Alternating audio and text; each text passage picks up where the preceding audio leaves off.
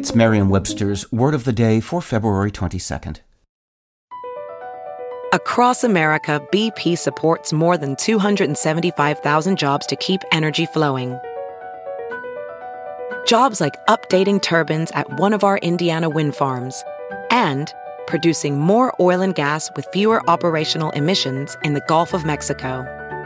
It's and, not or. See what doing both means for energy nationwide at bp.com slash investing in America. Today's word is haggard, spelled H-A-G-G-A-R-D. Haggard is an adjective. Someone described as haggard appears tired or thin, especially as if because of hunger, worry, or pain. Haggard can also describe someone who looks wild or otherwise disheveled. Here's the word used in a sentence from The Hollywood Reporter by David Rooney.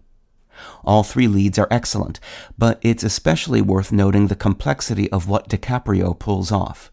Initially, Ernest seems a fairly standard character type, the cocky, dim bulb guy of disposable moral fiber, easily influenced by someone much smarter.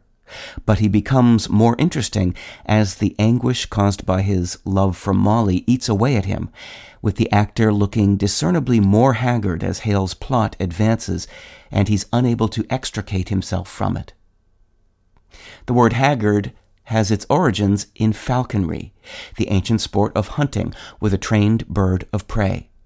The birds used in falconry were not bred in captivity until very recently. Traditionally, falconers trained wild birds that were either taken from the nest when quite young or trapped as adults. A bird trapped as an adult is termed a haggard from the synonymous Middle French word hagard. Such a bird being notoriously wild and difficult to train, haggard was easily extended to apply to a wild and intractable person. Eventually, the word came to express the way the human face looks when a person is exhausted, anxious, or terrified. Today, the most common meaning of haggard is gaunt or worn. With your word of the day, I'm Peter Sokolowski. Visit Merriam-Webster.com today for definitions, wordplay, and trending word lookups.